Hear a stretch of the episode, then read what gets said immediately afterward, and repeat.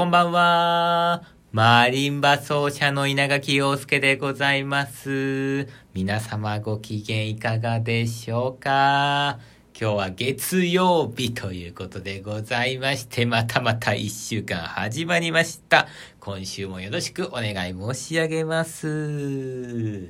さて、そうですね、最近はですね、いつも言ってるんですけども、よく寝てるんですよ。だいたいね、8時間寝てますね。ずーっとこの頃、8時間が定着してきましたけども、気持ちいいね、やっぱり。8時間寝るといいですよ。6時間じゃやっぱダメだね。8時間はいいですね。体調の方もですね、随分と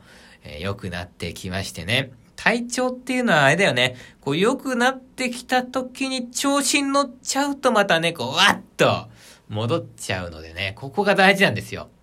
出口戦略ですよ。日銀と同じですね。なんかここゆっくり。日銀みたいにね、徐々に金利を上げていく。そんな感じで体調を戻していきたいなと思っているわけなんでね。だから、これからもね、8時間睡眠は、なんとかこう維持していきたいなと思ってるんですけども、そんな中で、8時間睡眠しながら、どうやってラジオを毎日やっていくのかというね、この回し方っていうのを今模索しているわけでございますね。そこまでして毎日ラジオやらなくていいんじゃないかというね、そういう意見もあったりするんですけどね、やっぱやりたいですよ。だってもっといろんなとこで演奏したいんですよ、私はね。そのためにはこう、稲垣陽介という名前を売る。これしかないんですよ。だからこの名前を売るということはですね、一日も休まずやりたいので、はい、これからもね、なんとかやっていきたいなというふうに思っているわけでございます。お便りもお待ちしておりますよ。質問を送るというボタンからぜひぜひお願いいたします。昨日かな？一昨日か。お話ししましたけど、私はね、普段からね、もうずっとニュースを見ないようにしてるんですね。芸術家なんで、何ですかね、こう、感情の、こう、変化っていうのが激しい人間なんで、それの方が芸術をやる上ではいいんですけども、日常生活はね、これ以上なんかこう、気分がね、いろいろこう上がったり下がったりすると、ね、ちょっとね、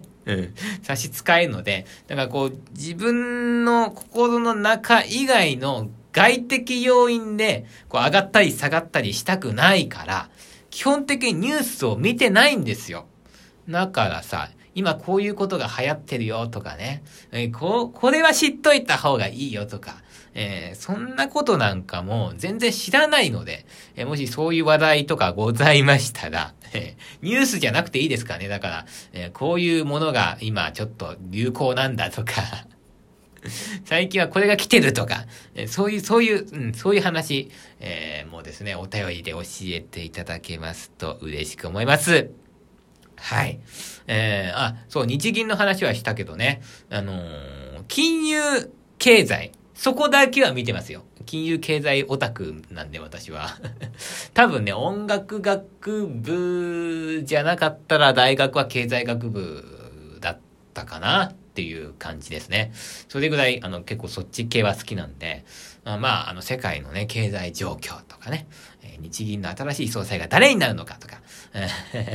アメリカの雇用統計がどうのこうのとか、インフレ率がどうのこうのとかね、そういうのは毎日のようにチェックしてるんですけど、それ以外のことは何もわかりませんのでね、それ以外のことで、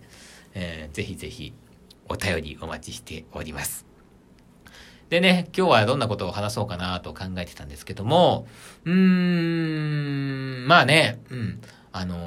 習を毎日やっているわけでございまして、でね、どんなことでもそうだけども、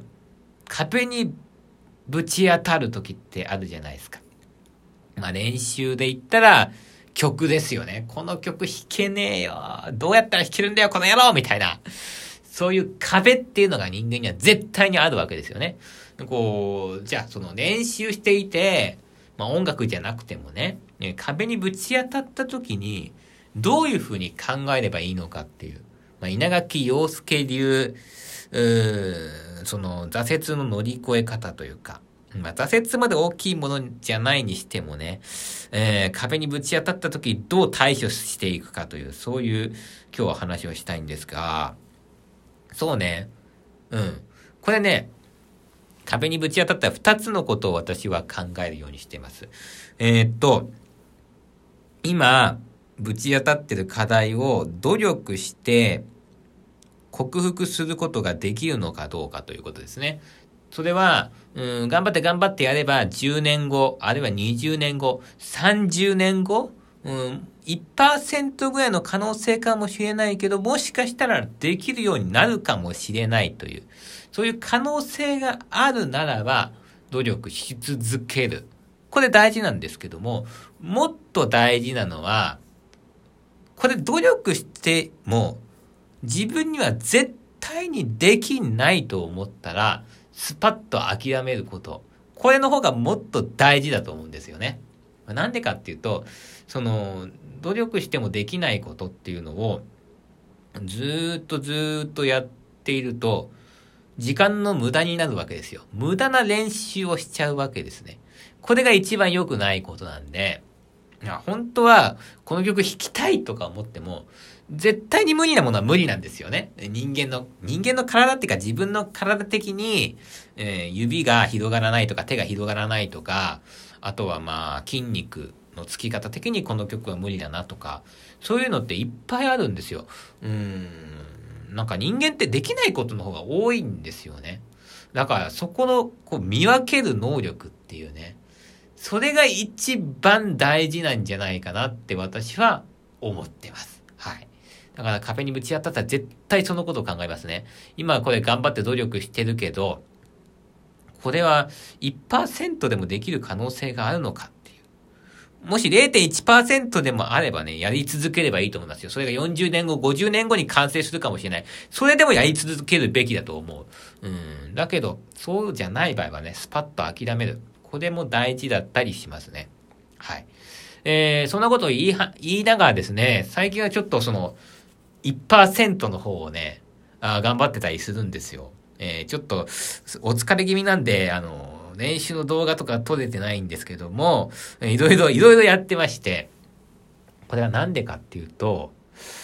去年私、神田楽器コンクールっていうコンクールを受けたんですよ。で、このコンクールは3年に1回しかないね、コンクールで、前もちょっと話したと思うんですけど、コロナでずっと延期になっていて、で、大学生以上しか出れないコンクールなんで、今私は26になるんですけど、今年。この、だから18から26の間に、2回しかチャレンジできなかったんですね。で、1回目チャレンジしたのが大学2年生の時だったんですよ。で、2回目のチャレンジが去年だったわけ。大学卒業して3年目の夏に迎えたんですけど、そこで久しぶりに大きいコンクールに出てみて分かったんだけど、いや、大人になっちゃったな、俺って思ったんだよね。練習はずっとしてきてるんだけども、大学の時の方がね、良かったなって思ったんですよ。で、それはなぜかっていうと、大人になるとね、どうしても守りに入ってきてしまうんですよね。ある程度の私の場合もレパートリーとかも増えてきてるし、それを出していけば別に、演奏会は成り立つわけじゃないですか。だから、新しいことをやっていかなくてもいいわけですよ。だけど、それじゃダメなわけですよね。子供の頃みたいに、いや、わかんないよ。もしかしたらできないかもしんないけども、1% のできる可能性にかけて、わーっと練習してみるっていう。そういうことを、そういえばやってないなと。大体できるようになるだろうっていうような、50% できるようになるだろうっていうような努力しかしてなかったなと、大学卒業してから思ったわけでございまして、特に、そうですね、去年コンクール終わってから、この2023年にかけては、1% の可能性っていうところで、ちょっと頑張ったりなんかしてるんですね。で、これのいいところは、なんでしょうかね。結果的に1% の可能性なんで 99% はできないわけですよ。自分にはね。だけども、1% の可能性にかけてわーっと努力するという、その努力の勢いですよね。これがすごいんですよ。子供みたいな勢いで努力するんですよ。この勢いのある努力をすることによって、結果的に楽器が上手くなるんですよね。だからその 1% のものができるかできないかではなくて、 1% の可能性にかけて頑張っている、そのことによって楽器が上手くなっていくんだと。だから学生の時ってのは勢いがあっていい演奏ができたんだなと。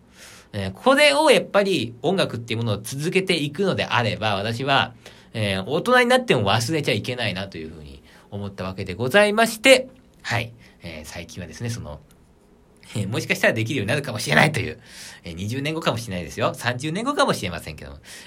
そんな練習をたくさんやったりなんかしているわけでございます。はい。今日はですね、練習で、壁にぶち当たったらどうするかという、そういうお話をしたんですけども、もしね、ぶち当たった時に、1% でもできる可能性があるんだったらば、努力をしてみる。そうじゃない場合は、スパッと諦める。これが大事なんじゃないかなという、そんなお話でございました。ではでは、今日はこんなところで、またねー。バイバイ。おやすみ。